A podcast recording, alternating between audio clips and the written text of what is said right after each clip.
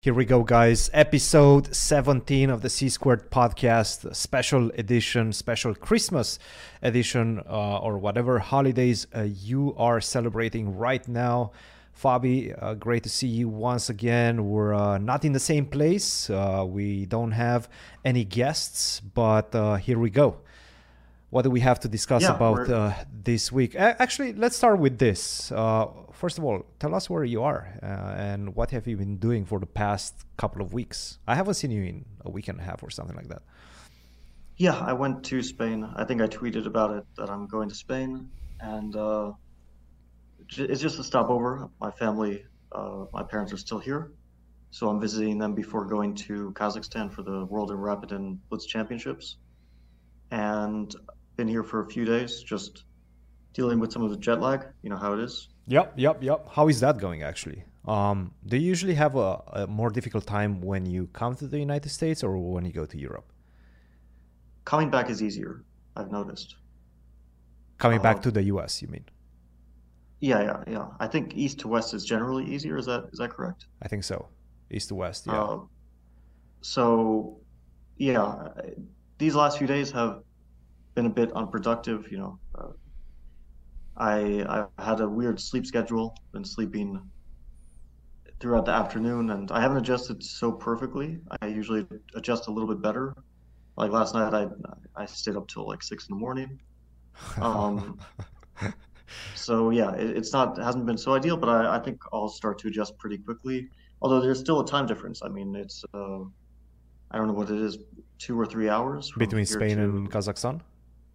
I would guess three hours. That would be my guess. Yeah.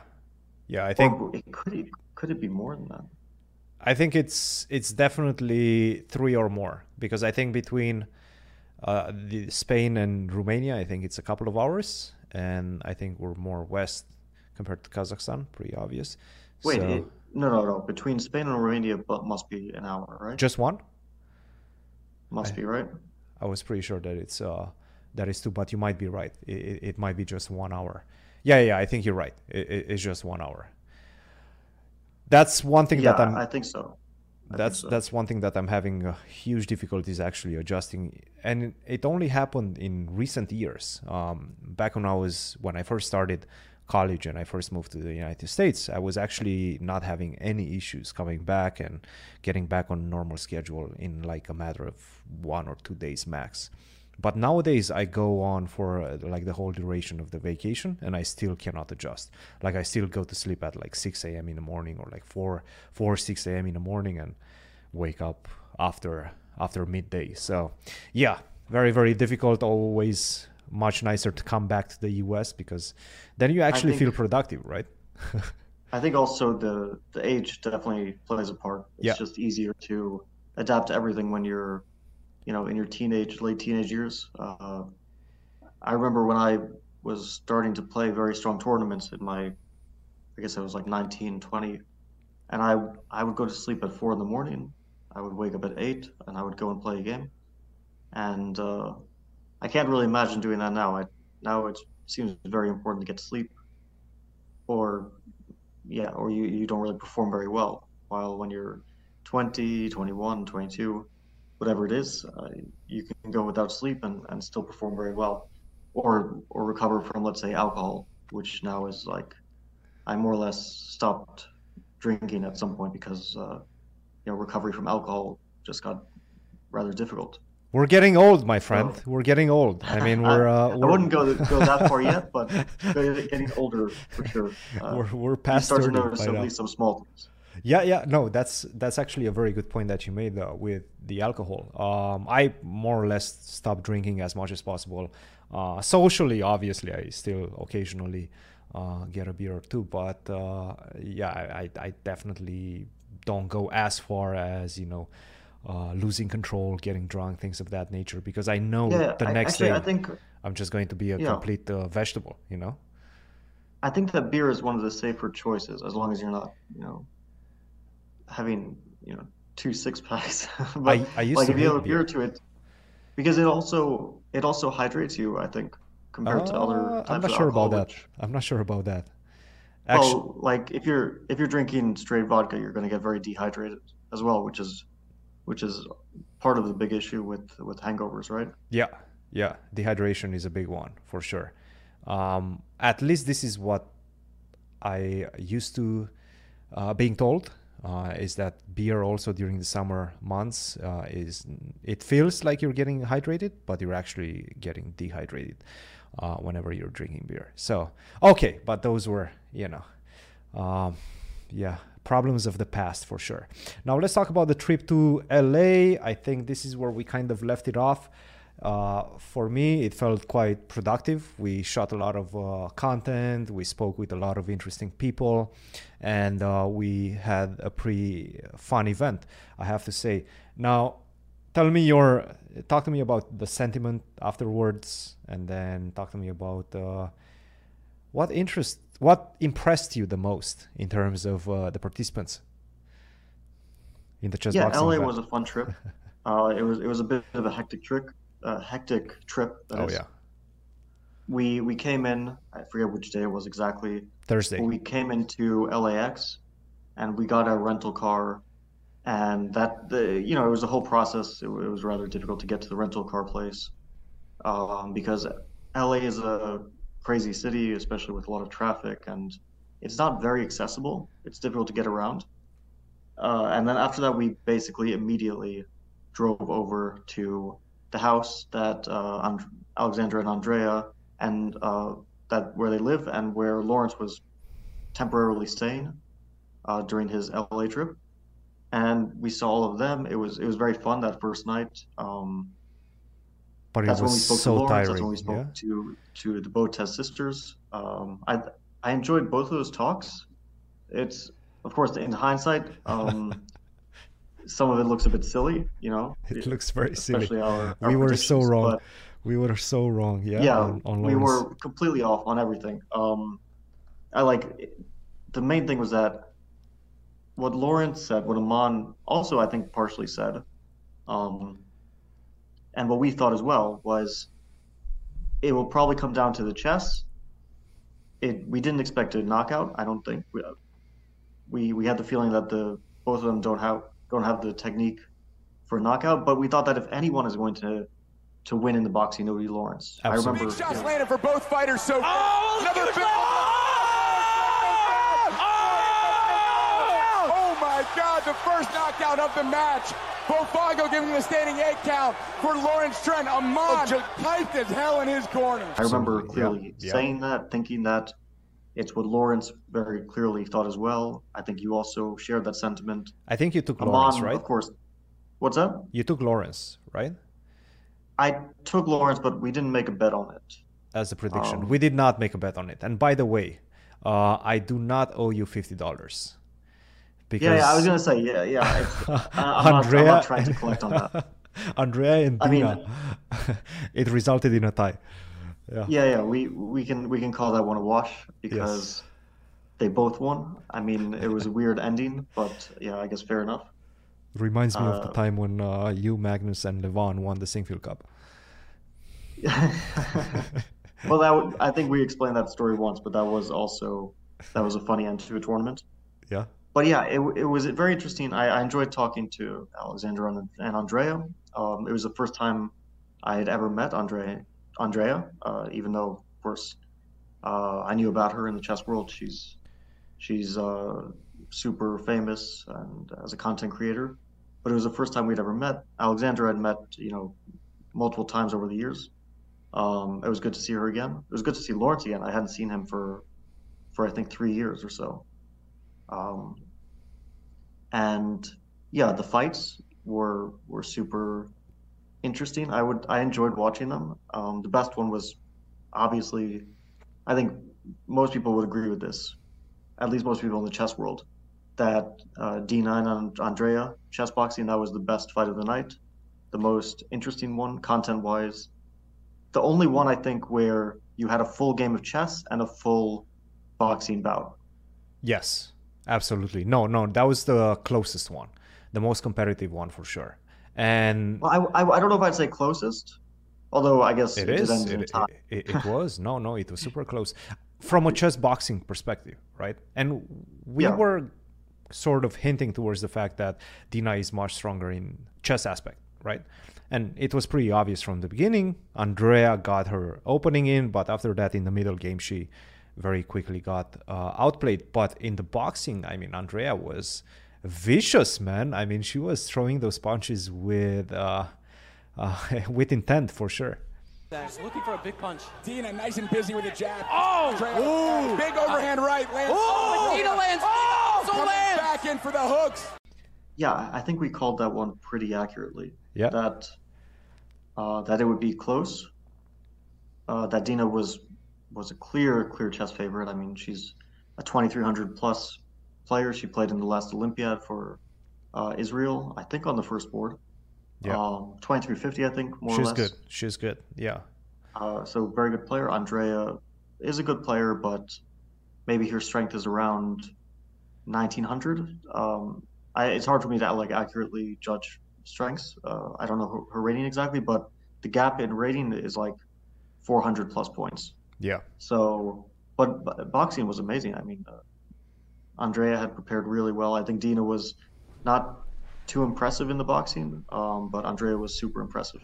Yeah, absolutely. And uh, in the previous fight, actually, Aman impressed everybody and surprised all of us, shocked us, including Lawrence. I think Lawrence did not expect that, and he was talking about it. He looked good, I have to say. When we first saw uh, Lawrence, he definitely looked in shape. He was looking pretty fast, quick with his hands. He was practicing. Uh, shadow boxing all the time and he was showing us videos and andrea and alexandra were showing us videos and talking about how he uh, shadow boxes all the time. So he definitely was zoned in the match. And then Aman was like super, super uh, soft spoken. He spoke with us as well, but he told us, he gave us an Easter egg.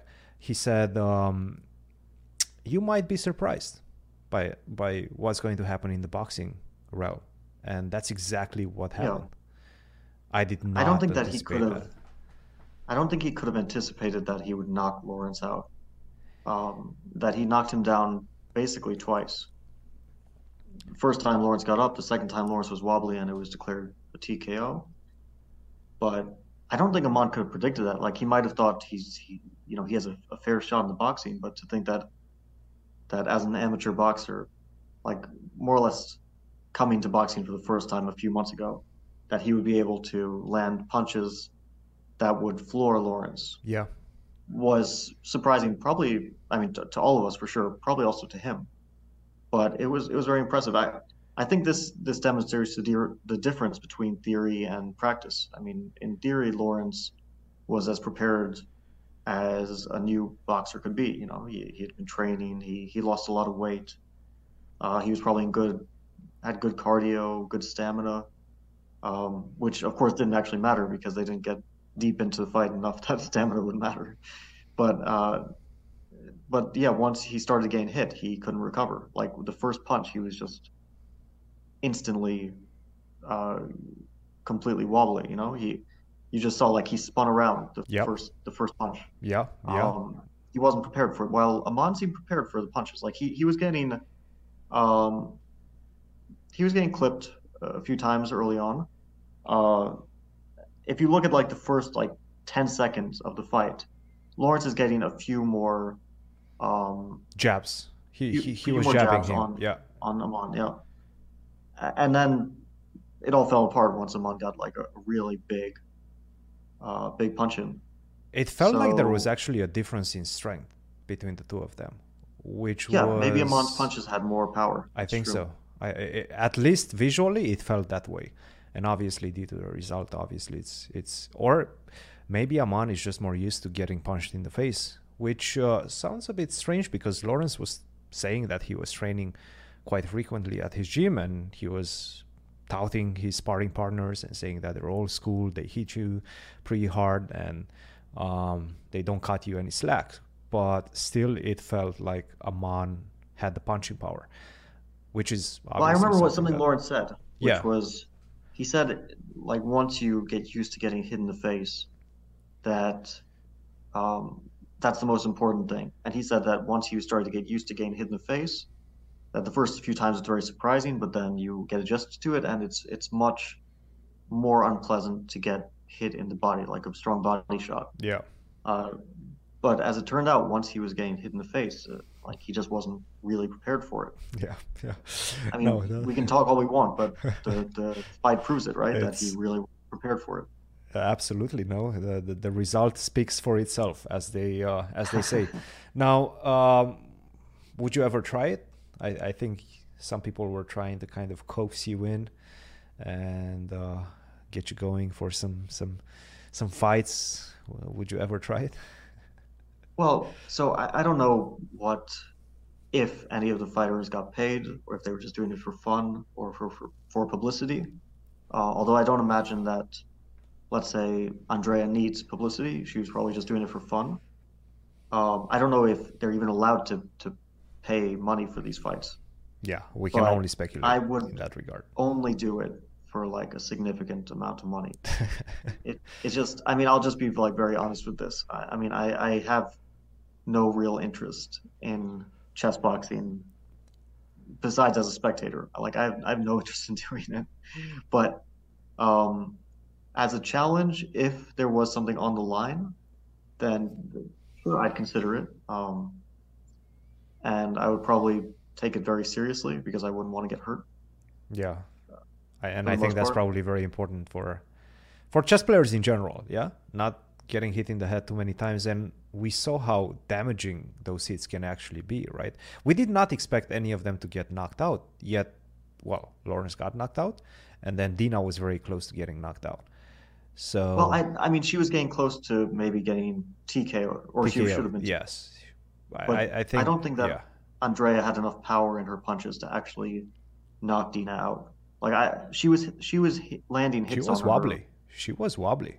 Yeah, but they didn't seem like powerful. Like she was very clearly the aggressor. Yeah. But I didn't feel like there was much power, especially once they started to get tired in in the punches.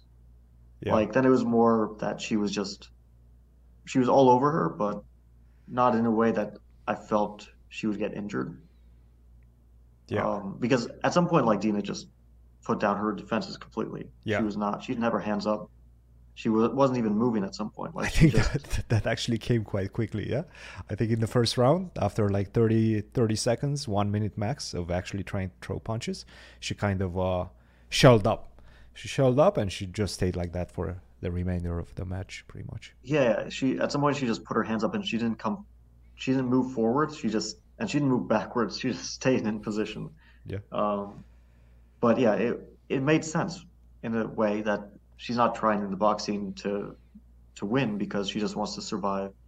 Because the chess she will almost certainly win, which is what happened. Yep. Yep. Um, yep. Actually, I thought that the chess, the way that she approached the game, because you can, when you're trying to win a game quickly, it's different than trying to win a game, right? Mm-hmm. Like if I'm playing if I'm playing a 1700 or an 1800 or 2000, I can win the game very slowly and accurately. Um, but she had the time element, and the way she approached it was very good. Where she, at some point, she just started sacking. Like she sacked c7, she just went for the mate. She very quickly um, understood that she can mate her opponent, but she has to she has to act very quickly, even though she had a good position with other means as well, and also by playing very quickly on the clock. Uh, so she recognized the time element. Um, that's why she ended up being declared the winner because actually she missed mate in one, right? She should have won the. She did. The whole chess boxing. Yep. Yeah, knight takes a two. Thing she can do is give checks. She has to stall. If she's smart, she's gonna stall the clock out. Andrea cannot make any move. She has to do a force check with her bishop. Oh, that was smart. She took the pawn, okay, so the knight. Sacrificed. Wait, wait, but Dina missed maiden There's one. There's a check. Uh, chess boxing contest was hers without any sort of controversy. Yeah, yeah, yeah. Uh, that's the that's the moment when she should have slowed down for a second uh, because then she would have recognized the main one. Uh, but yeah, I, I, really enjoyed that fight. I thought that was a really good fight. It was. The other ones, some were kind of silly, like the the one where they were kind of semi competent at boxing, but they couldn't play chess whatsoever. Yeah, yeah, um, yeah. That I forget was, the players, but you, you know bad. I mean, right? That was pretty bad. Yeah, by uh, the the jiu-jitsu black belt was No, actually no, no, pretty that, that one, that one too. But like later on, when the guy was literally, they didn't make it out of the opening. Ah, ran yeah, of yeah, yeah, yeah, yeah, yeah. Myth, I think, against uh, the guy with the red hair. Yeah, Churlies. Churlies. yeah. ability of his chess play. Yep, and he. Wow. Yeah, and there we that's go. Right. Very clearly what we are about to yeah yeah the content creators were were definitely quite funny obviously you would need i would say for this to be marketable uh you would need people that are pretty proficient in chess and maybe less proficient in boxing but definitely they should know some some chess and i, I might be biased obviously because i'm a chess player but that's yeah, the way I'm i see also. it Uh, I feel the same. I'm biased. I, I, I would like to see chess players who are evenly matched, like Dean Andrea are. Maybe not even in both ways, but the mix of it is uh, is competitive. Yeah. Or these guys, these streamers, have to take the chess very seriously. At least, like there was one guy, um, Toph, I think, Toph, yeah who clearly took the chess seriously. Like he was playing very well. He he sacked uh, bishop uh, on b7. It was a temporary sacrifice to re- to win the pawn. He was regaining the bishop. Like the chess was good. The only problem for him was that he, he got knocked was out fast in the boxing, right? Yeah, yeah, yeah. No, But- that was uh, that was that, that Yeah. was definitely a fun event. Uh, I think everybody had a lot of fun, and everybody would probably do it again. And I hope they do it again. Um, but it was definitely Lawrence has said that he he wants to get back in the ring. he's he's going to fight. I think once again in February, but it's not going to be a, uh North American gala. I think it's going to be a European gala Yeah, in it'll, France it'll be or something like probably that. very um, not as much publicized or streamed not to even close. hundreds of thousands of people as this one was. Not even close. But still, it'll be interesting to see him get back in the ring. Hopefully, he can recover from what, well, we know was a, a great disappointment to him. Yeah, yeah, no, absolutely. Yeah, that was a fun trip, but definitely a very tiring one. Uh, came in on Thursday, worked the whole Thursday, and then immediately after the fights, we actually didn't party at all, um, which is a little bit weird, right? Because you go to LA, there is obviously going to be all these parties around uh, this event, but we we just didn't party a single night. So um, I think that was the right decision. I was actually thinking about it at 5 a.m. because we had to wake up at like 5 a.m. in the morning to catch the Mon- Monday morning flight. And I was thinking, yeah, I kind of wanted to go out, but it actually made absolutely no sense because I would have been dead. Um, Yeah, I also I didn't relish the idea of going to sleep uh, in the early hours of the morning, getting like two hours of sleep, and then going for a trip. yeah, Um, but yeah, I, I mean, I, I didn't regret not not really going out and celebrating or, or partying too much because uh, I think that we did do some very interesting interesting stuff there. Um, not all the interviews that we did were uh, published yet. Obviously, the ones with Lawrence, with Aman, and with Alexandra and Andrea were, were published, but we still have one more, which is uh, in the pipeline. yeah, Yeah. And, and I think it'll be an exciting one. I don't know if we should say who the guest is. it's it's it's a big one, yeah, for sure. I mean, we we spoke with Levy, um, uh, and Levy Rozman, Gotham Chess, however you want, want to call him, um, or however you know him. But yeah, that's definitely going to be an interesting one, and I think it was one of the better ones we had. Also, the conversation definitely flew nicely. We covered a lot of subjects, and uh, Yeah, it was one of the most enjoyable ones that, from my point of view, that we filmed. yeah, Um, and he's like good. I mean, they've he's all a been professional. all been obviously. enjoyable. Yeah, they've all been enjoyable, but um, yeah, I, I got more like personally invested in the conversation. While sometimes it's just, you just hear very interesting things, right, Yeah. from people, but this was more of like a back and forth, which I enjoyed. I think so too. Yeah, no, uh, that was fun. And then we got back on Monday. You were actually moving that day also. You, you were really Yeah. into some sort of a tran transition period. Yeah. Yeah, you know, I, I spent um, like after I came back and I had this match against Magnus, which obviously was was a disaster. Um, and and I was also moving at the same time. And like after the match against Magnus, I spent the rest of the day moving my stuff. Well, actually, I had already like moved out. I, I was in in between two places. I had rented the new place and I already moved it, moved some of my moved some of my furniture in there before LA, and but the other place I still needed to get rid of everything that, you know, all the like tiny things, right? Um, and my lease hadn't ended there yet, so I had to clear out the apartment. I had to um, clean up and get rid of a lot of stuff, and also decide which stuff I want to keep. So, like three days were just nonstop, like eight hour, eight hours a day. Yeah, um, and that's because you actually had to fly to Europe on like Thursday or something like that, right? Yeah. Also, my lease was was was ending. I managed to move everything out before the lease ended, um, so I even like, uh, you know, vacated before, which is which was my goal, because uh, I I didn't want to leave everything completely last minute. Yeah.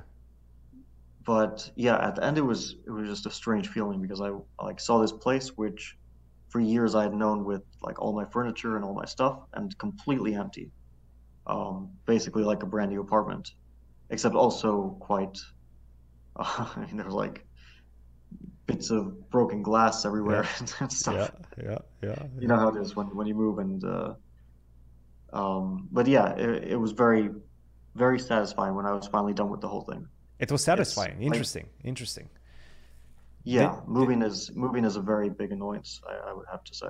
Did you feel any nostalgic feelings uh, watching the empty apartment, former apartment? I mean, I'm sure a lot of memories in it, and uh, you're uh, moving to a not really. No, no. I, I, to me it was sort of a place that I came back to um, in between tournaments and I never really grew attached to it, you know. Yeah.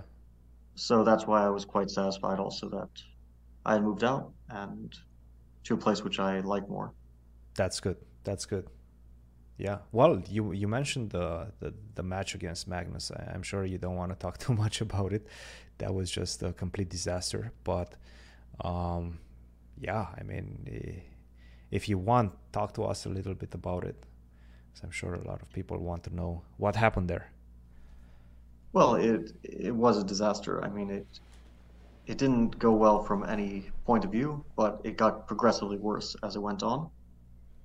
Was and it was I it think, tilt or? Well, I think it was a combination of things. I mean, I, I don't try to make excuses. Of um, course not. Yeah. But I was woefully prepared for this match, um, due to well, I, I didn't really have any time um, I hadn't looked at chess in, in weeks. Um, to be honest, I, I came into it basically wondering, like almost, I don't know how the pieces move, which sounds kind of like the last thing I had done chess wise was my match against Erigaisi. And then it was the podcast LA and moving out. And I didn't have like a free moment in any day that I could look at chess. Yeah. Um, and opening wise, I don't I didn't really think that there would be much to prepare for because Magnus is generally speaking, you know, he likes to jump around opening wise everywhere. And I was happy to do the same. I don't think the openings went badly necessarily, but um, yeah, I was just not in not in real shape to play. And uh, maybe against some people you can get away with that. Against Magnus, certainly not. And then at some point it was just tilt. It just um, yeah, it became. Uh, of course, sure. the match. Yeah, the match was over. Uh, like halfway through the three-minute segment, you know, it was pretty clear. I'm not going to be making up a six-point deficit or whatever it was. Yeah. Uh, half halfway through, uh, once the three-minute segment ended, I think it was even more than a. I don't know what it was, eight-point deficit, something like that. Uh, completely impossible to recover from. Yeah. And in the bullet, it was just I mean, I, I was just making moves, um, not really looking at them. I would get good positions. Sometimes I would usually, um, because Magnus has this quality, which is that he is probably the best defender in um, like down to seconds. That's what I felt. That's what I felt. Uh, the difference was made in the last few seconds. Like no matter what the position was looking like, he was able to out out scramble you pretty much. Yeah, okay. I, I wouldn't say that's the only difference. Like, uh, I mean, I have to be objective, and he, he did. But that felt like the biggest one. Like in yeah, terms of like number of games where things changed. yeah, if we want to point to like the reason why it was uh, such by such an overwhelming margin, Yeah. um, then yeah, many games in the last few seconds, like a few examples, like in the one minute, I was at some point just up a clear piece in one of the games, uh, but somehow it was a position where I don't have counterplay against his king, and he has an H pawn, which is very, very slowly moving down the board. It's clearly winning for black, but um, but yeah, I just couldn't like find a plan with seconds. While his his moves seemed to always have purpose. Uh, there was another one where it was almost certainly a draw. I was even felt like I was better. I had a passed H pawn, knight and bishop. He had a passed A pawn, knight and bishop. It's very clear if I bring my king to the queen side, we just make a draw. But I had this like uh, hope, which wasn't based on calculation. I was just just like hoping that some sort of miracle will appear that my H pawn will force its way through. Hmm. When I thought about it later, I realized, well, there's no mechanism that I can force it through. Right, knight on f6, bishop on f5, pawn on h6, he has king on f8. Yeah. And like, how do I get this pawn through? Um, and so I was just kind of making like some meaningless moves, hoping that at some point the inspiration just comes to me, like by magic. And of course, his plan is very clear. He just pushes his a pawn, a pawn down the board, and I have to do something about it. Uh, I didn't, and I ended up losing the game. And that was a significant one because I was in the five minute, I think, in a game where like it was still, I think, a two point deficit at that point, which is you know early on in the match. It's not like, insurmountable for sure. yeah, I mean, Magnus at someone had four points deficit against Hikaru, right? It's these are kind of normal swings that you could have, um, but those types of games just kept uh, kept running away from me. Like uh, basically any advantage I had, uh, I would not win. There was another one. I. Just couldn't believe that I didn't win this game. It was early on. I was down two points, but I think it was the fourth game or fifth game, and I had uh, two bishops against two knights. Um, and he was down material. And then he just starts sacking all his pawns. He gets his rooks on the second rank. I'm up three pawns. I remember that one. That was a I big one. I don't even one. feel like yeah. I played it badly. Didn't check the game after, but I don't feel like I played this game badly at all. The one that ended in a draw, yeah? Yeah, and it's just remarkable that he like he has enough. Even a rook endgame, he's just down three pawns, but I like slowly lose all my pawns. Yeah, I remember the Um, game. And then, yeah, I, I was like kind of very upset when I didn't win this. I was like, I I was up so much time too. I was up a minute and a half on the clock. Uh, so yeah, it was just any advantage I had, I would either slip or sometimes I would lose. Any advantage he has, um, he wins. Like I remember another one. It's just completely dead drawn position. I have dark square bishop and pawns all on dark squares: h6, g7, f6, e5, c5. All I need to do is not allow his one trick, which is to play g5. That's it. If it gets any way in, black will be black will be losing. If this bishop can somehow get it. Oh, and I just Bingo. thinking of any oh, way in. Look Bishop at takes g5. g5. Danny, the Oh. idea is HG. Bishop takes g5. Holy smokes, my brain is exploding. FG f6. With the bishops, the bishop endgame. Yeah. Yeah, yeah, I just need my bishop on anywhere where it, it can get back. Like if it's on d6, g5, I just take because my Yeah. bishop can come back to f8. Yeah. Um, but instead of my bishop's on b8 and he plays g5 and he breaks my structure. Otherwise, it's a completely dead drawn fortress, nothing to do. Yeah. Uh, and and I lose that game. So it just these these things kept happening again and again, and Yeah, uh, once uh, once you get hit a couple of times with those type of situations, uh, the tilt settles in, and then it's a completely different ball game. Uh, you start making wrong decisions. Uh, you start not seeing things or not considering things that you would normally consider. It's a completely different feeling. Um, it just I mean, feels yeah, like you're sinking. Yeah. Uh, it, it was a classic example of I was in poor shape. Magnus was in good shape. I think he he w- he was having a good day. Um, I mean, even his bad days are pretty good, right? He doesn't ever play like like terrible chess. Uh, he always keeps consistency, but I think he was also having a good day by he his was. standards. Yeah, he was. He was And sure. the weaker I got, the stronger he got. It was one of those cases uh, where he just the confidence and the momentum care helped him even more. And at some point, he was just playing like extremely, extremely good chess. I mean, by any standards, like very, very strong chess. Yeah. Uh, and I was not so. That's the you know that he was going to win the match at some point was clear, but that that explains uh, why he won it by whatever. I don't even remember the final score, but like you know, a twenty point. I don't even know if I'm exaggerating. A twenty point margin, something like that, um, which is like the the most devastating uh, loss in terms of points that I've ever had. Like, I mean, I, I don't. I remember I once lost a match against Levon, which was also by a terrible margin, but not by this margin. So yeah, it was uh, felt pretty disgusting at the end. Yeah, of course. Um, did you see the Naka versus Magnus match? Yeah, I watched it. hmm How, how how did you interpret that? Did you expect Naka to to take him down? No, um, I I mean, like Hikaru in the five minute portion was like godlike. I mean, the quality was He was so good. so high. He was yeah. incredibly high. Um, I still didn't think it would be an easy match, but at some point it really felt like Magnus was also, also tilting, missing things. Uh, like okay, Bishop C7. He smiled after that one. Like it was it was very silly, of course, In but Catalan, yeah, when he just yeah. but then he started to really like pick up momentum. I think he, you could tell that he was starting to feel it, especially in the in the one minute. Um, but yeah, it, it still wasn't enough. Like once it got back to equal, I have to say I really thought that Hikaru wouldn't like find the strength in the last few games to to win the match. Um, and it ended in a funny way, like a little bit of an unsatisfying way, because you know you want to see it go down to the wire, and it kind of did, but it was he- like he was saved by the bell in a way. I mean, not Mhm, entirely mhm, because he mhm. was up a point anyway. Like Magnus would still have to win a game if the next game started, Yeah. but And Hikaru would have that had that he white.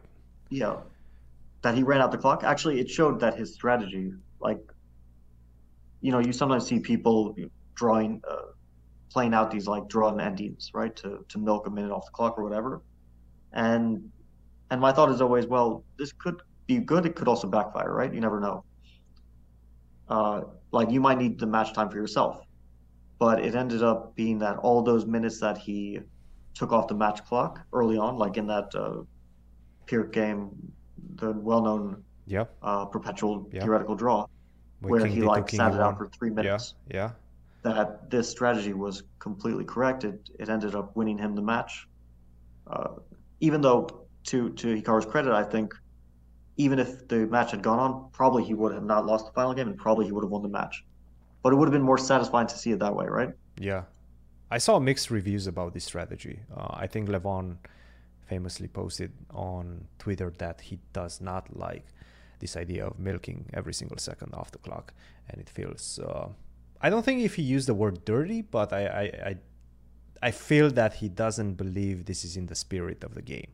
Um, at the same time, I sort of like it. I sort of feel like this is part of the game. This is part of this uh, specific format because obviously we play so many formats, but this specific format, I feel this should be a part of it. Um, I don't think there's any reasons to include any sort of new stalling rules or anything of that nature. I think it adds to to the drama. What do you think?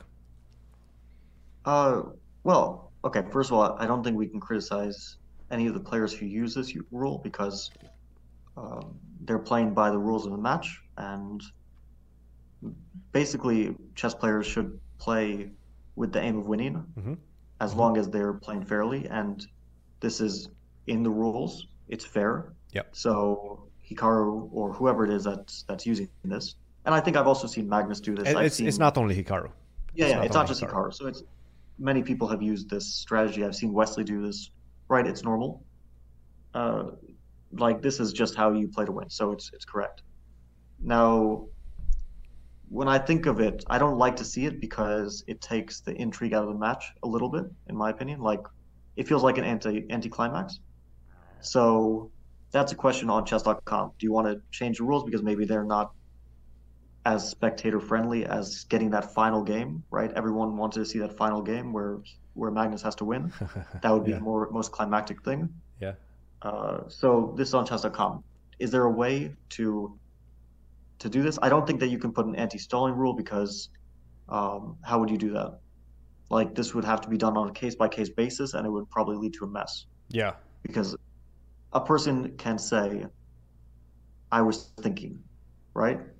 Like the arbiter comes and tells you that, yeah, yeah, no, this is this is too difficult, too too difficult and too subjective, and then yeah, there too, will be like, too many okay, complaints. we understand, of course, yeah. that when Hikaru is down a queen and he has perpetual bishop e3 to f2, that he he's not thinking about you know like yeah. any anything else. He's just trying to stall the clock out. We understand yeah, this, yeah. but you would have to take this on a case by case basis because, let's say it's a uh, you know a four against three rook end game, right? Some people would just agree to or a three against two or two against one rook end game.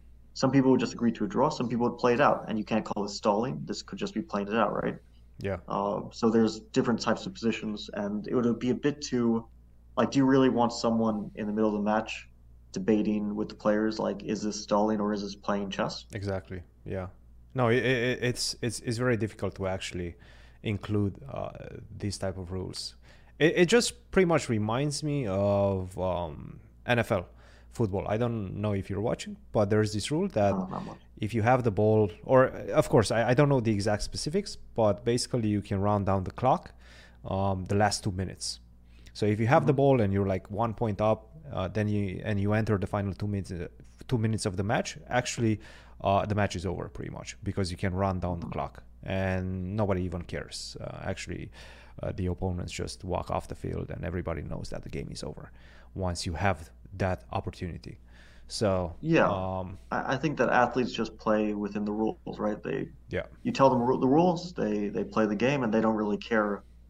Um, it's like like a chess player thinking this is unfair is the same way a chess player would think that being flagged, uh, you know, when you're up a queen is unfair, right? exactly. Yeah, okay, it doesn't feel good, but it happens. It's part of the rules.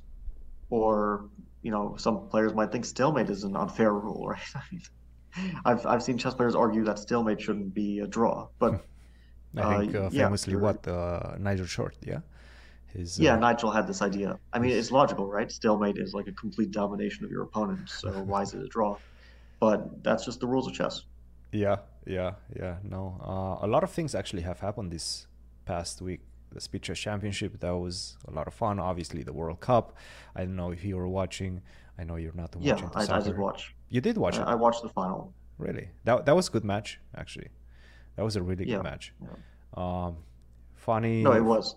funny enough, it was like 2-0, and I'm actually in training camp right now with uh, my university students, and the game started at like nine, and I told them, yeah, we'll start training camp um, after the match is over. Obviously, you can you guys can watch it, and I left with 10 minutes to go or something like that, 15 minutes to go before the end of uh, regulation time, and it was 2-0 for Argentina. I was like, okay, this match is over.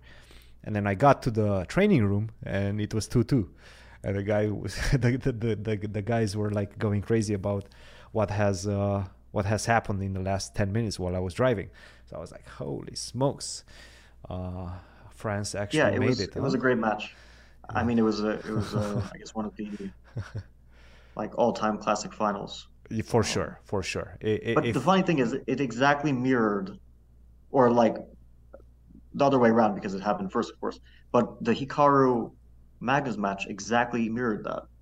Hikaru is leading uh, throughout the match. Then, like right at the end, Magnus equalizes it, and Hikaru still pulls through and wins, just like Argentina leading 2-0, France scoring two two points very very quickly, yep. and then Argentina Argentina pulling it out in the end. yeah. Um, And they scored again. like- and then they got equalized again. In, Yeah, In extra yeah, time. it- it's funny how it how those matches mirrored each other on the same day. It's um, I mean, I don't, you know, subscribe to conspiracy theories, but I, I have some questions for Danny. I just want to say, yeah, we gotta, we we definitely gotta get Danny on the pod. That was good. That was good. No, that was a fun one for sure. Um, yeah, and speaking of Danny and chess.com, I mean, I was, uh, I was saying that a lot of things have happened in, in, in the world, but especially in the world of chess. Finally, the acquisition, Play Magnus, was bought by chess.com. Um, I think it's official. They uh, made it official on the 16th. They just announced it today. We're uh, we're recording this on Wednesday, the 21st. Actually, immediately after the announcement. Now, the first question is obviously whether this resembles uh, a monopoly or is this a good thing for chess? This is the big debate that I've seen in the chats and pretty much everywhere. Is chess.com getting too big or is this a good thing that will actually help chess players and and chess fans and just help grow the game? What do you think? Well, that, that's a very good question. Um, this depends entirely on chess.com at this point. Generally speaking, it shouldn't have come to this that one chess company rose above all others. I mean, okay, monopolies tend to occur in every field, but still, uh, it's not ideal. We still have Um, Lichess. it's not that. I mean, I, I think chess.com is a good company. It's a great company. It's just that you should still have uh, com- competition in some sphere.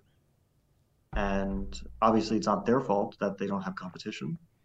Uh, it's it actually I think started with Chess 24 because or the Play Magnus Group because they started buying up companies, and this was before Chess.com was doing before Chess.com uh, took over everything, right? hmm hmm but they they bought Chessable. I I remember seeing this meeting between um between Magnus and John Bartholomew. It was in Wijk aan Zee. I forget which year it was, but this was like the start of Play Magnus Group starting to To acquire, acquire. all these small smaller chess companies, which uh, actually getting Chessable was a great business decision from their point of view because Chessable is is a hugely profitable company And success, yeah, in a way successful. that Chess 24 is not, right?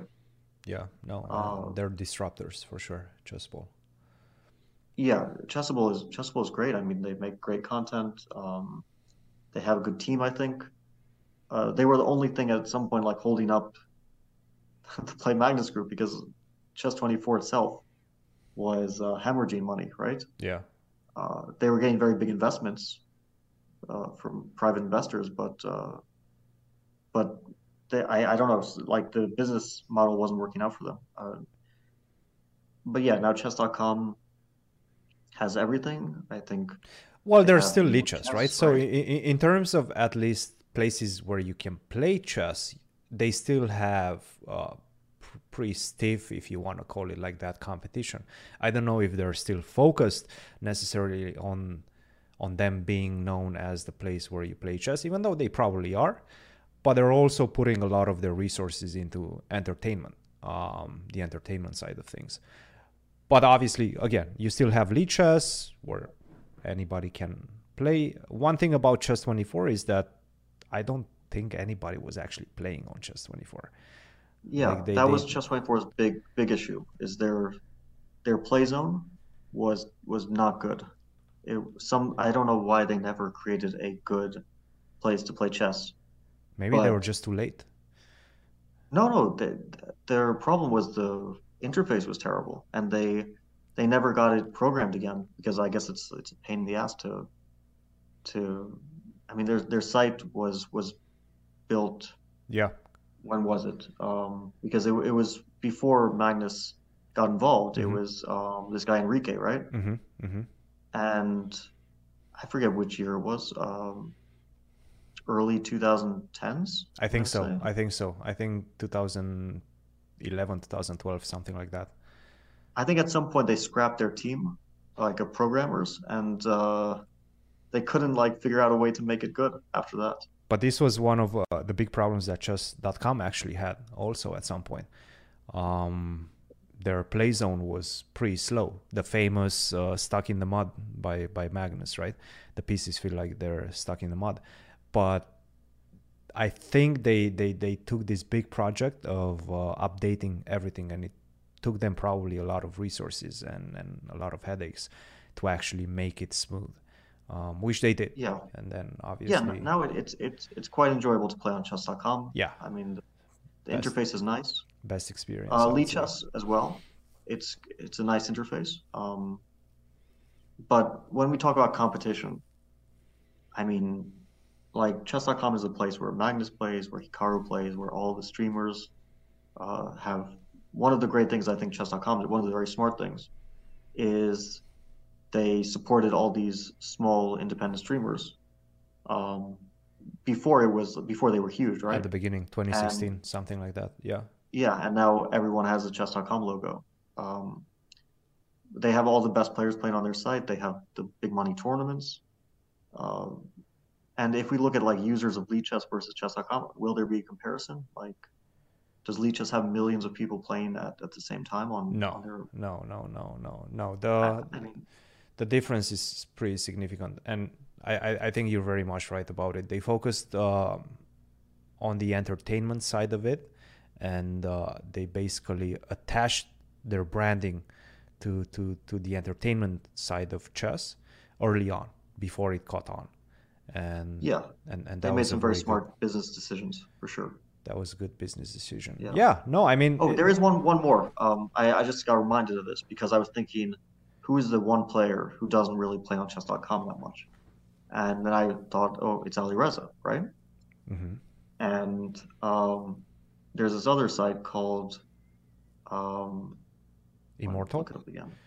Yeah. the the immortal game, yeah, The Immortal Game the, is the, the, web, yeah, yeah, yeah. Or it's yeah, just Immortal Game, not the yeah. I mean, it's still like early days for them. Uh, they're an interesting project. I I don't. I didn't like fully understand it. I met the guys who who started it, um, and it's like chess, but kind of gamified in a different way, right? So you can like collect stuff, Mhm. NFTs. Um, anyway, I don't want to like do an ad for them, but uh, there there is some, uh, I guess, some small competition, but still, yeah, chess.com really has a grip on the market. It's it's a it's a really big grip.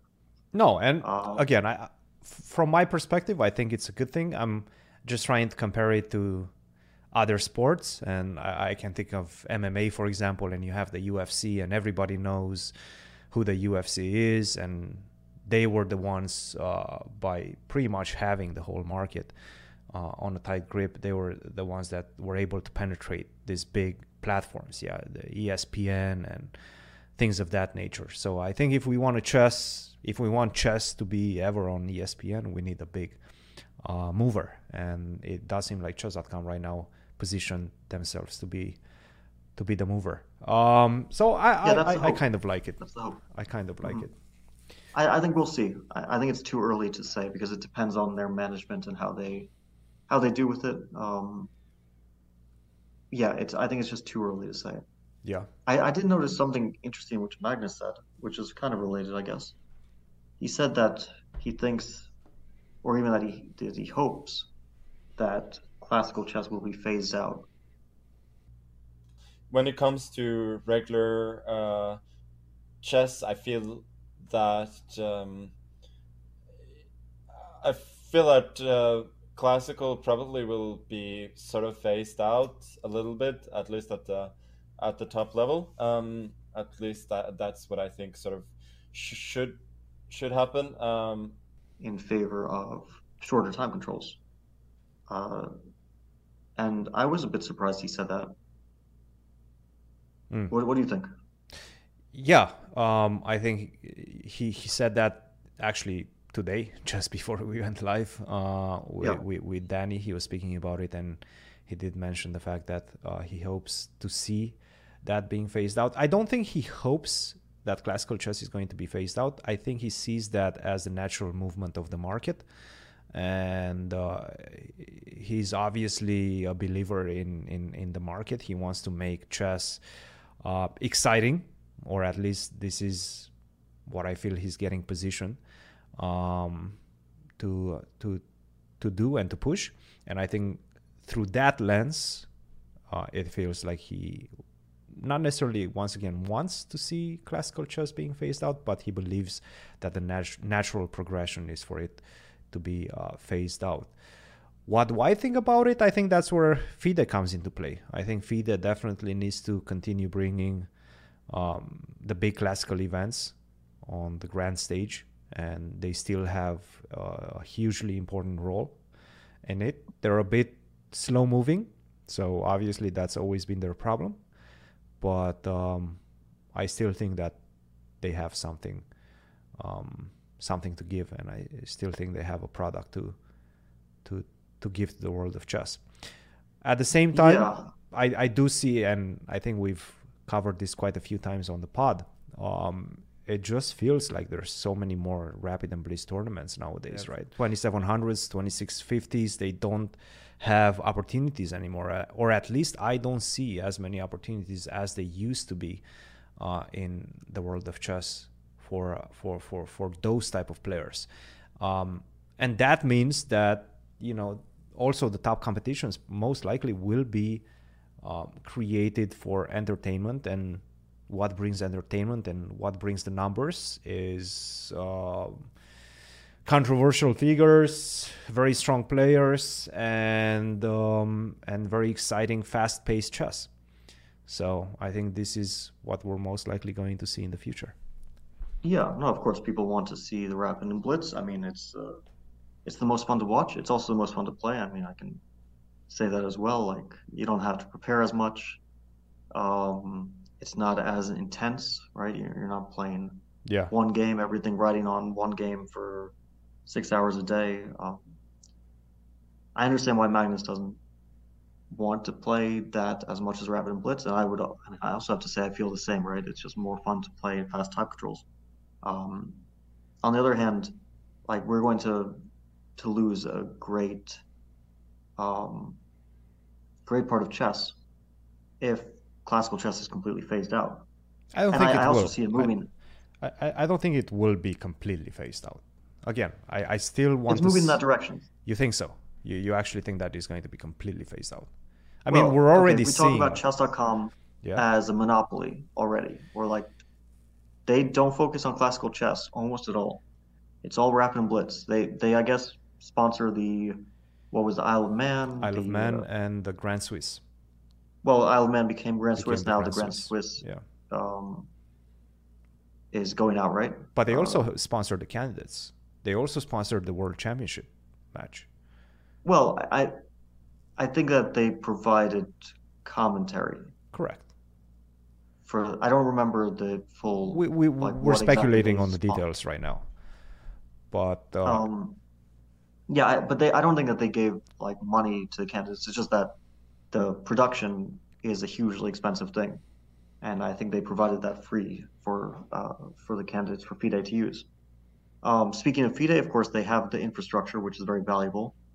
The candidates, the World Cycle, the World Championship match, the World Rapid and Blitz Championships. Um, but in terms of classical tournaments, it's right now being kind of maintained by FIDE, by some FIDE events, and by the St. Louis Chess Club that hosts a few classical events a year. The Sinquefield Cup, Bucharest, uh, And that's it. the U.S. Championship, and that's it.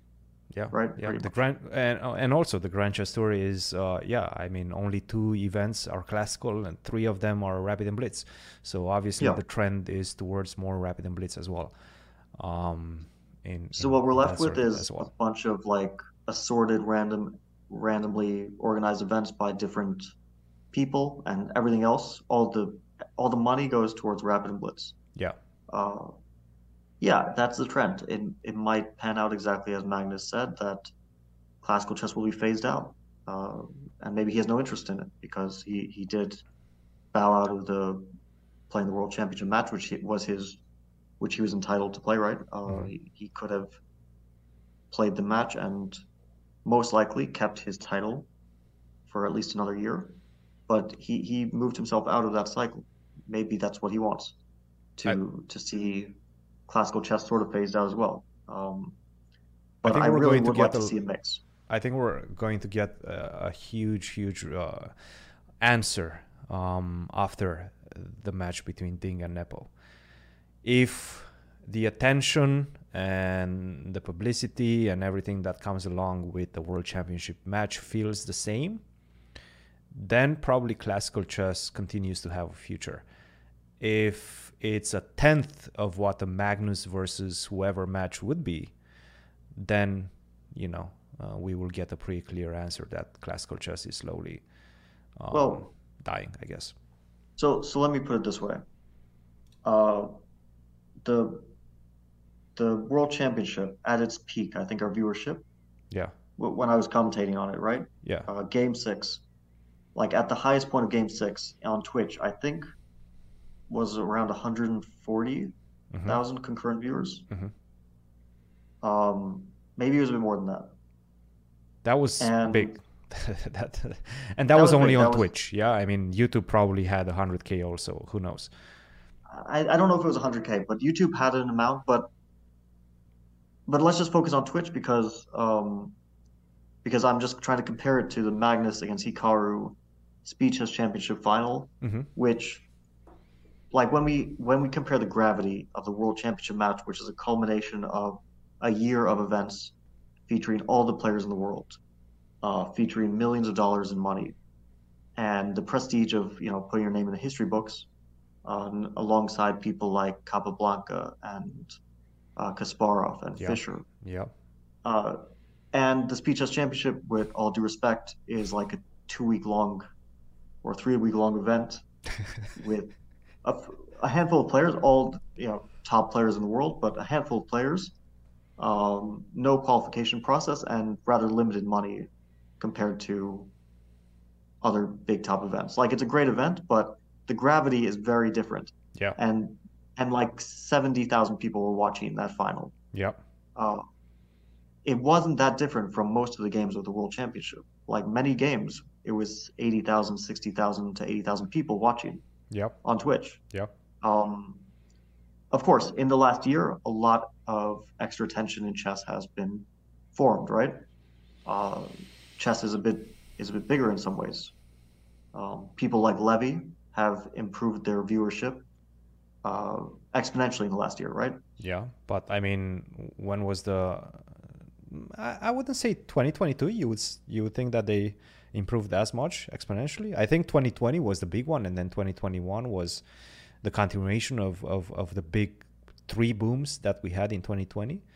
Um, Well, I- and I think the for- pandemic was it not depends on who it subsiding. Yes. It depends on who it is for sure. But for Levy, I think he actually like doubled his. Levy, yes, yes, yes, but that's double. that that's only one example, right? I think yeah. 2022 already things have phased, not necessarily phased out because I still think the trend is is is positive, but I think 2020 2021 was when we were seeing people actually being at home, staying at home because of the pandemic and actually watching chess and that helped a lot. Um Okay, but that that that lends itself to my point, which is that um, if there wasn't even a, a quantitative increase in viewership across the board in chess, then the comparison between a Speed Chess Championship final and a World Championship final, and seeing similar numbers on Twitch, is is very very telling. I yeah, think. yeah. No, it really that's- shows that people what people are interested in. It's not a, it's not long classical games. It's rapid fire blitz games one after the other, uh, blitz and bullet. Um, and of course the names matter, but in both cases Magnus was involved. I, I would Uh, say of course Hikaru Hikaru is a bigger name than Jan due to his online presence, of course. Um, but still, the, I was shocked by the viewership for that match. Seventy thousand or so people on Twitch concurrently. yeah, yeah, yeah. Uh, It was huge. that's that's enormous. Like it shows the level of interest. This was this was a relatively small event compared to other events. Like I can tell you that Magnus and Hikaru bo- both care much more about the World Championship, which is coming up, rather than the Speed Chess Championship final. Mhm.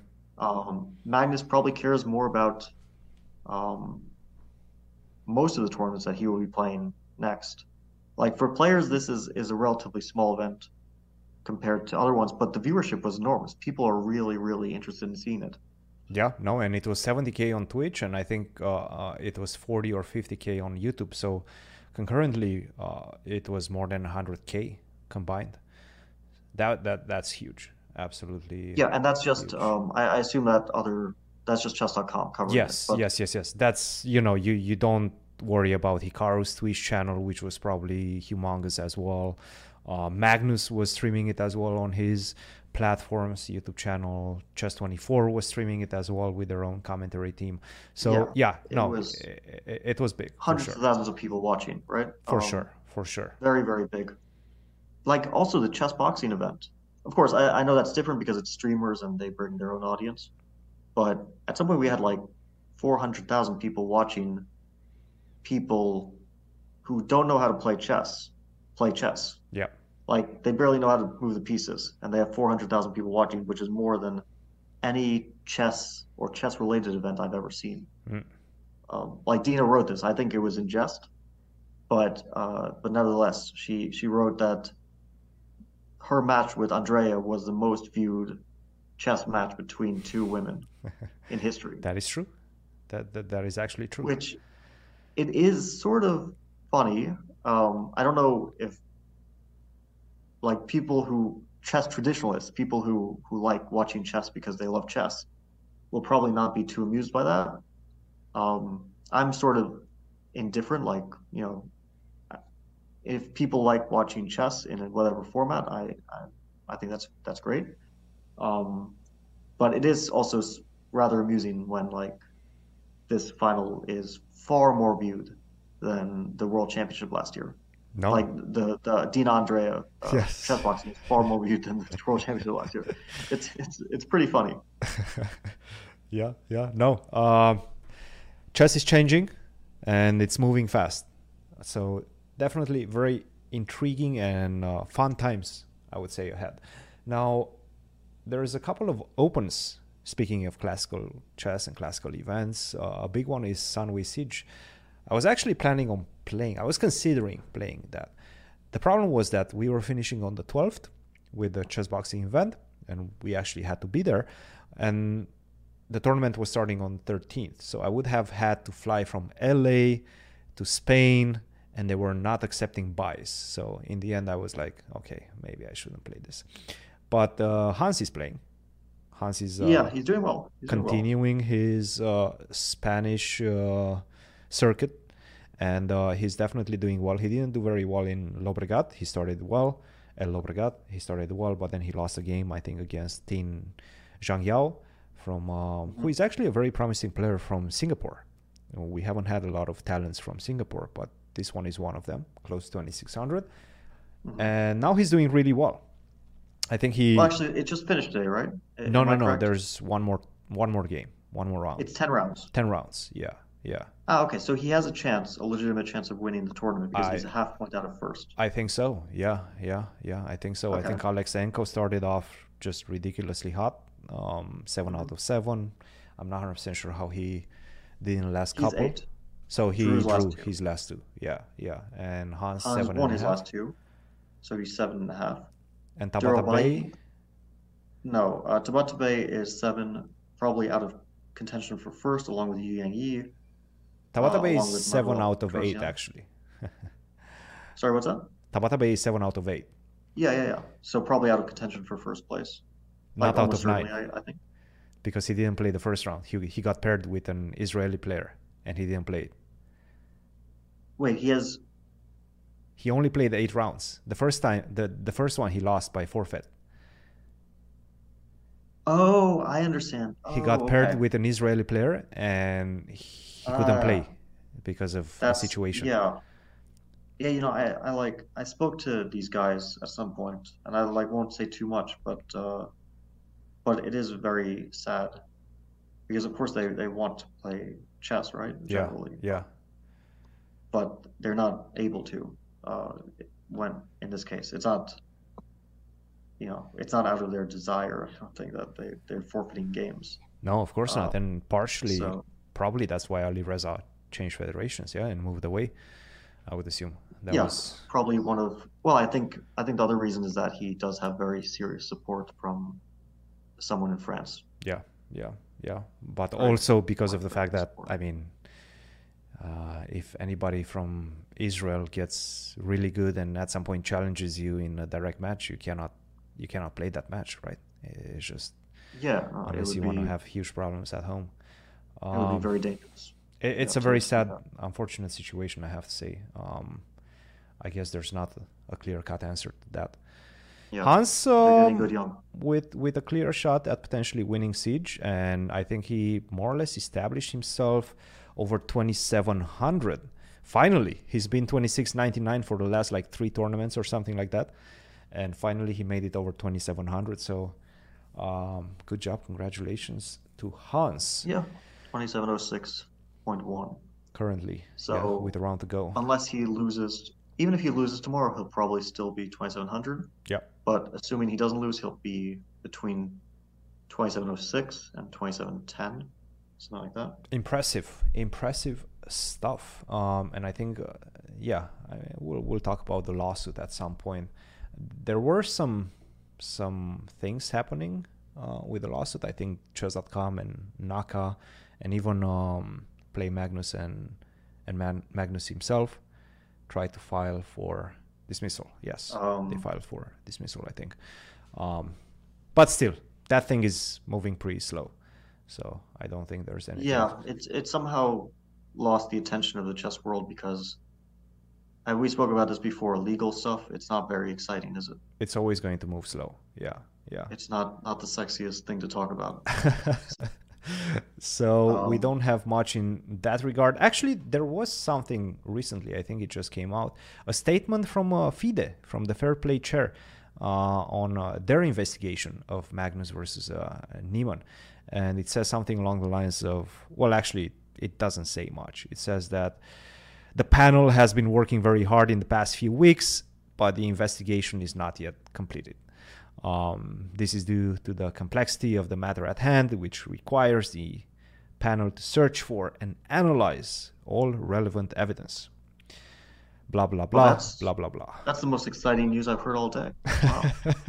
so basically, said something, a statement about nothing. Okay. Um, and just to top it off, I think they also announced that uh, the CEO of Chessable just announced that there's going to be a lot of courses coming in the new year and uh, some very interesting names on the list of uh, of uh, coaches and one of them was you you're actually going to have a chessable course excited yeah, I will. excited Um, about I that? was approached a few months ago. yeah, no, it's I, I I do want to do a good job with it. It's going to be an opening course. I won't like say the opening yet because I don't know if they want to absolutely yeah yeah publicize that themselves. Um, but it's an opening which I have a great deal of experience on, playing it for over a decade, on and off, of course. Um, but still, they they came to me with the idea of an opening course and asked which openings, and I think they already had their mind on this one opening because it's it's an opening which hasn't been covered yet by any chessable course. So uh, I hope it's good. I mean, i I'm going to try to prepare it very meticulously, uh, prepare the material meticulously, and hopefully do a good job of presenting it.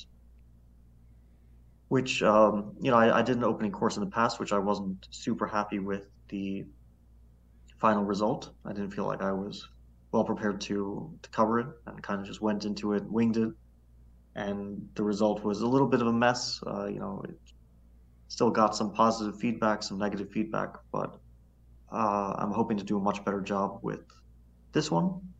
And uh, so far, I've I've done, I've started with it, but I haven't. It's still a work in progress. It's not going to be completed, you know, anytime very soon. Mhm. Uh, my hope is that by March it will be complete. march wow that's yeah Well, my, my timeline. very I- confident it- timeline that's my hope. Um, because they're not easy i can tell you that much they're not easy they, Yeah, yeah, I, they I- I require a lot of work I know. Uh, that's that's just my hope because I do have a lot of tournaments going. If I I think if I had no tournaments going on, it would be quite easy to set out like two weeks just to uh, get everything. Because like the the analysis part is is rather easy. yeah Uh, and i would assume most of it is already done or at least you have the right direction Yeah, most of that is pretty much clear cut for me. Uh, the exposition, explanation, and the way of organizing the material is uh, the most t- time consuming part. And probably the most difficult part will be the presentation of it. uh, because I know how difficult it is to speak in front of a camera, especially alone for many hours. But uh, but that's the only way to do it. You at some point have to do that. But it will also that'll be the less time time consuming part because at that point all the material is ready and you just need to get in front of the camera and speak for several hours a day and get it get it done. But yeah, I'm a little bit nervous. I hope that it, the final product will be good. Yeah, no, I'm looking forward to it, and I'm sure it's going to be great. We'll talk about that uh, more as uh, the final product is getting close to being finalized. But uh, yeah, well, Fabi, um, oh, I almost forgot. You have a couple of World Championships coming up, World Rapid and Blitz, and uh, uh, leaving for Kazakhstan uh, in a couple of days, or are you leaving actually tomorrow? When are you going? I'm leaving tomorrow. Okay. And it starts um, a few days after. And yeah, it'll be it's going to be very strong. It'll be very interesting. Um, last year, I got rather close to making a, a, serious push for first. You know, we tied on score with Magnus, with um, Jan, and with the eventual winner, Nodirbek. Abdusattorov, yeah. Uh, but they eliminated Magnus and I. Uh, so we were like third, fourth, and Jan and based and on tiebreaks. Abdusattorov played a yeah based on the, I guess it was Sonneborn Berger, and so we got left out in the dirt, and uh, the two finalists were Jan, and I thought that he would win the playoff. I thought he would be a favorite, but Abdusattorov is, is extremely um, extremely good in rapid. Like I, I saw he uh, also this Kashima Memorial, right, which is happening right now. Mm-hmm. Kashima Memorial just started, and I think he's leading. Mm-hmm. He's like good. Seven out of nine. He's really good. Rapid. He's really good, and he's getting very very good in classical as well. I think he's uh, he passed 2700, so he's around 2720. Um, yeah, he's definitely getting good. Speaking of Abdusattorov, he's not playing the rapid. He's not defending Yeah, title. yeah, yeah. Um, I, I don't know what reason. I guess he has some personal reason, but it's a, it's strange Very strange. because uh, you'd think uh, a player who has won it would uh, be uh, excited to return. I mean, what, what is there to lose? But maybe he has something going on. Well, actually, speaking of that, do they have any Uzbek players participating, or is this just like ah? I see, I see some Uzbek players. Sindarov is playing, so it's definitely not a country thing. Uh, Yakubboev is playing. Yeah, actually, most. No, of, I, I- I don't think it's a. it- it's just him. It has nothing Yeah, to do with the country. It's just it's him. probably a personal reason. Hmm. I would guess, but Yeah. I don't know. Can only speculate. no, that's going to be a super fun one. Um, I'm definitely going to be following it. Not traveling anywhere for Christmas. It was uh, either that, staying at home, or coming to Kazakhstan. In in the end, decided to stay at home. But that should be a very fun uh, one, and pretty much everybody's playing. Magnus is playing, Richard Rapport, Nakamura, Duda, MVL, Nepo, Grischuk, yourself, everybody. Yeah. Yeah, it's it's basically everyone except I guess Alireza, right? Alireza is not playing. Yeah, never Um, mind. I forgot about Which, Ali yeah, I, I I don't know why, but he's he like had this huge successful run in the summer and then decided basically to take a long hiatus from chess. What's up with that? He did that. Actually, he he's been doing that for the last couple of years, right? Um, Well, he did that before the candidates. Yeah. Like he had this very success. It, it's a pattern, right? I mean, he he wins the Grand Swiss in 2021. He gains a ton of rating in the European Team Championship. Yeah. and then he doesn't play for like six months, and then he plays as candidates. Uh, has a relatively poor result. Then he has a very successful summer. He wins the Sinquefield Cup, wins the Rapid and Blitz in, Wins in everything. St. Louis, Yeah. and then he disappears. I, I it's it's a weird pattern. I, normally, I would think he would be very uh, eager to carry on with that momentum. Like, why wouldn't you? Do you have any inside info as to why he's doing No, this? no, no, not at all. I, I just think that he he and his team, which includes his family, uh, I think his father play, has a has a pretty significant role in the direction of his career. Mm. Uh, and I think they have this idea that yeah, you you sit and you do the work. Um, and he probably wants to make a very serious push for world champion. That's my guess. Mm-hmm. I don't know if that's the right approach though, to because you know, it's a it's an unusual one. Usually Very players unusual. they work a lot, but they incorporate some tournaments in the mix to get that uh, that practice in, so you don't get it stale. So I don't know. We'll we'll see, but it definitely feels like a strategy that they're taking. Yeah, yeah. Um, well, I think more or less uh, that covers a lot of ground. Uh, very excited about the World Rapid and Blitz. So very excited about the future of chess. Um, very excited to see how the future of chess is going to pan out, but it definitely looks promising. And um, yeah, I mean, safe trip to Kazakhstan. Thank you. We'll uh, talk after Christmas. Hopefully, it's going to be a successful Christmas for you. A um, couple of world championship titles at stake, so that's going to be a fun one. Yeah, I'm looking forward to it. Follow. And uh, yeah, happy if we're not going to hear from you. Happy uh, New Year's. We'll see you in 2023. And we'll see everybody else in 2023, guys. Um, stay tuned to the channel. We have a lot of content coming your way, a lot of fun content, and um, we're not going anywhere. The podcast will be growing. So, see you guys next week and after that in 2023. Cheers.